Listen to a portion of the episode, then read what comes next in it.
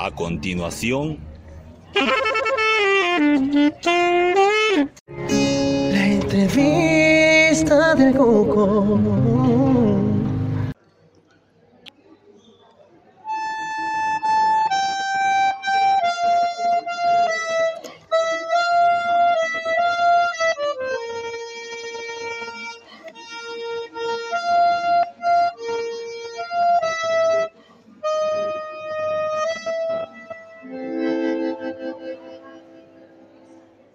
Imposible no reconocer estas notas musicales de balada para un loco del gran, del genial Astor Piazzolla. Tengo la suerte hoy aquí en Santa Cruz de conversar con Víctor Pinto. Víctor, ¿cómo estás? Qué gusto.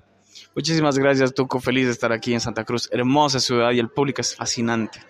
Mira, acaban de hacer ustedes con Silencio Cromático, tu conjunto, tu grupo, una presentación excepcional que te felicito muchísimo aquí en la Alianza Francesa y se han lucido.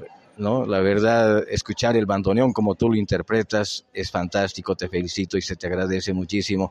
¿Cuánto tiempo tienes tocando bandoneón? Bandoneón debo estar tocando como unos siete años, pero en realidad yo he empezado con la música cuando tenía ocho años en el Conservatorio de la Ciudad de La Paz, tocando flauta traversa. Entonces yo era músico de orquesta, de orquesta clásica. Se nota que tienes una gran formación eh, en la música y bueno, tocar bandoneón no debe ser nada fácil, ¿no? Además tenerlo, ¿cuánto tiempo lo tienes? ¿Qué bandoneón es el que usas? Es bastante difícil de conseguir bandoneón. Yo tengo dos bandoneones. Tengo, es, tengo un ELA, que es un cafecito, y este que es un doble A. Este lo gané porque hace unos años gané como los premios Eduardo Baroa como mejor bailarín de tango y pude adquirir este bandoneón desde Alemania.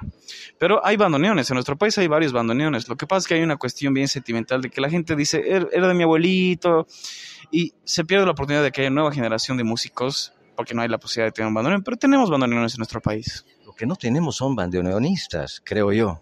Somos muy poquitos, en la ciudad de La Paz somos dos, pero hay dos nuevos chicos que están tocando en Cochabamba, pero lo que pasa es que no hay bandoneonistas porque no hay el instrumento. Imagino que sí. Y ustedes, además de tocar como hoy eh, lo han hecho Astor Piazzolla, eh, tocan todo tipo de tango. Así es, nosotros tocamos, como somos la única orquesta estable tantos años del país, porque siempre salimos a representar afuera, tocamos tango, tango tradicional, que es para que la gente baile, toma, tocamos la música de Astor Piazzolla, tenemos composiciones para que, porque nos gusta que digan, este es el tango de Bolivia, y también tocamos tango electrónico. Qué lindo. Eh, Víctor, ya que estoy con esta suerte de hablar contigo y de haber escuchado tanto a Astor Piazzolla ahora y quedarme emocionado por eso, ¿será que te puedo pedir un pedacito chiquitito de Adiós Nonino? Claro que sí. Te agradezco mucho.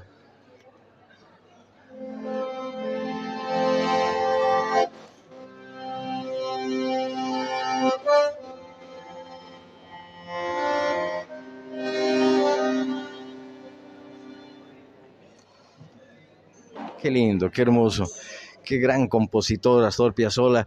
¿Cómo, crees tú que ha influido eh, su música en el tango? De una forma en la que ha llevado el tango a niveles internacionales. Astor Piazzolla, la música de Astor Piazzolla no existe una orquesta en todo el mundo que no haya tocado alguna vez. Entonces ha llevado el tango a ese nivel de universal en el que todos los músicos alguna vez hemos tocado este tipo de música y eso es fascinante. Por eso es tan importante para la cultura general de todo el mundo. Ha sido muy revolucionario para la historia de la música. ¿Qué es el tango para ti, Víctor? Para mí el tango, como diría quizás Cátulo Castillo, es un sentimiento triste que se baila. Entonces el tango siempre es un refugio para mí, en el cual puedo ser melancólico y siempre va a ser bien cálido, siempre va a ser bien lindo. Es un lugar en el cual uno puede sentirse acompañado y valga la redundancia, como en el baile, bastante abrazado. Realmente, tienes toda la razón. Y se baila bastante en Bolivia. Y el tango, creo que sin bandoneón no es lo mismo, ¿no es cierto? Lo que pasa es que, como decíamos, no, no hay bandoneones, pero sí hay agrupaciones que el tango no, no necesariamente tiene que tener bandoneón. Nosotros cuando iniciamos yo tocaba flauta traversa y no tenía bandoneón todavía. Entonces empezamos así porque yo quería que sea como el tango de la Guardia Vieja cuando no había bandoneón todavía. El bandoneón entró en el tango después. Entonces es una cosa bastante peculiar porque hay grupos que no tienen bandoneón y son, suenan increíble. Eh, te escuché en alguna parte de, del show, del espectáculo que han hecho esta tarde, que... Eh, al principio que ustedes tocaban no tenían mucha idea de cuál era la música precisa para la milonga, para la fiesta tanguera, pero luego sí. Y ¿Cuál dirías tú que, es esa música? ¿Qué rasgos, qué características tiene que tener? Lo que pasa es que en ese momento nosotros aprendimos a bailar tango para recién entender cómo era este tipo de música. Entonces el tango tradicional para que la gente baile tiene que ser relativamente eh, corto, tiene que ser pícaro, depende del tipo de público también, puede ser un tango más romántico, pero tiene que durar tres minutos, tres minutos y medio, hay varios tipos de acabar, de, de los finales, varias formas de empezar los tangos, entonces hay muchos elementos a tomar en cuenta cuando se quiere que la gente baile, ¿no? Probablemente tiene que ser muy acompasado también. Así es, pero depende, como decíamos en el taller, depende del estilo. Si, por decir, si va a ser el estilo de Juan D'Arienzo, va a ser un poco más marcado. Si va a ser un poco como Di va a ser un poco más lento y romántico. Entonces depende del estilo que uno le pueda poner para que la gente pueda bailar. Mira, voy a volver a usar de ti. ¿Y será posible escuchar un poquito del tango que, que es más eh, usado, digamos, en las milongas, en las fiestas tangueras? Un, un poquito del que tú quieras. Claro que sí, voy a tocar un poquito de Felicia, que es un poco más marcado. Gracias, gracias, Víctor.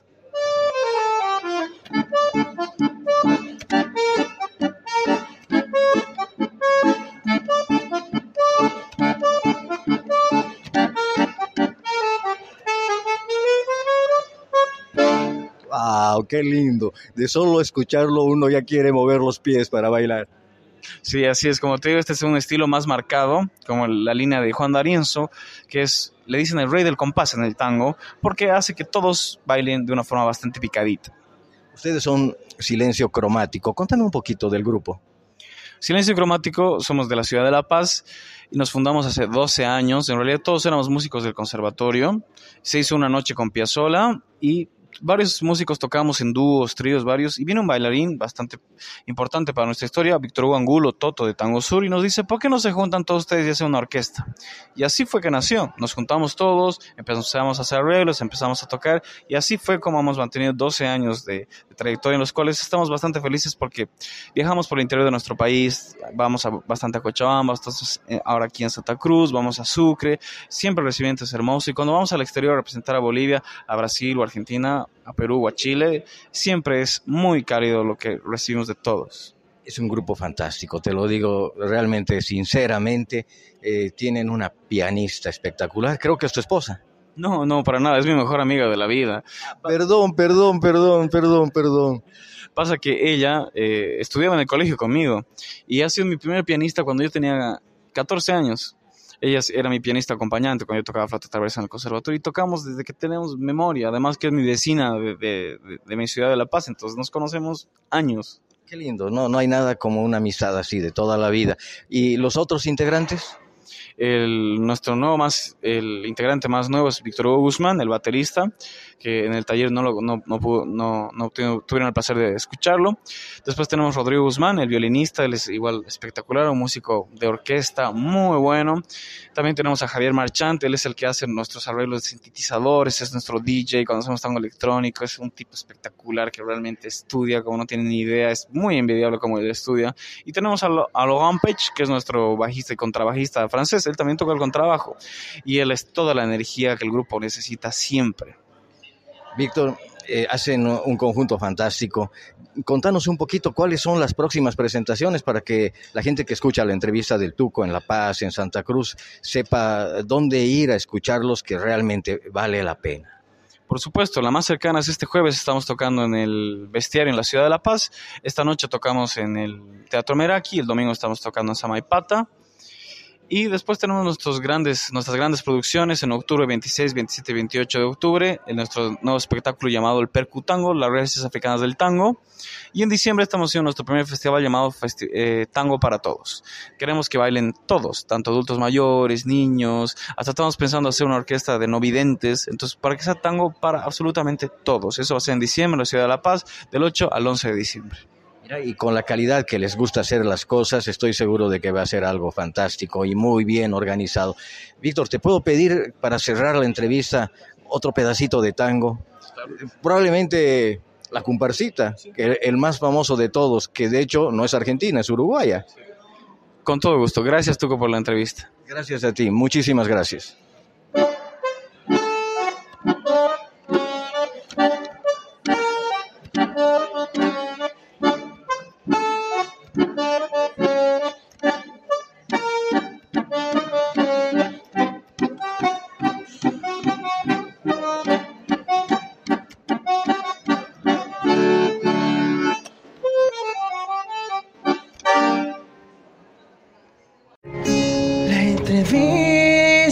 Entrevista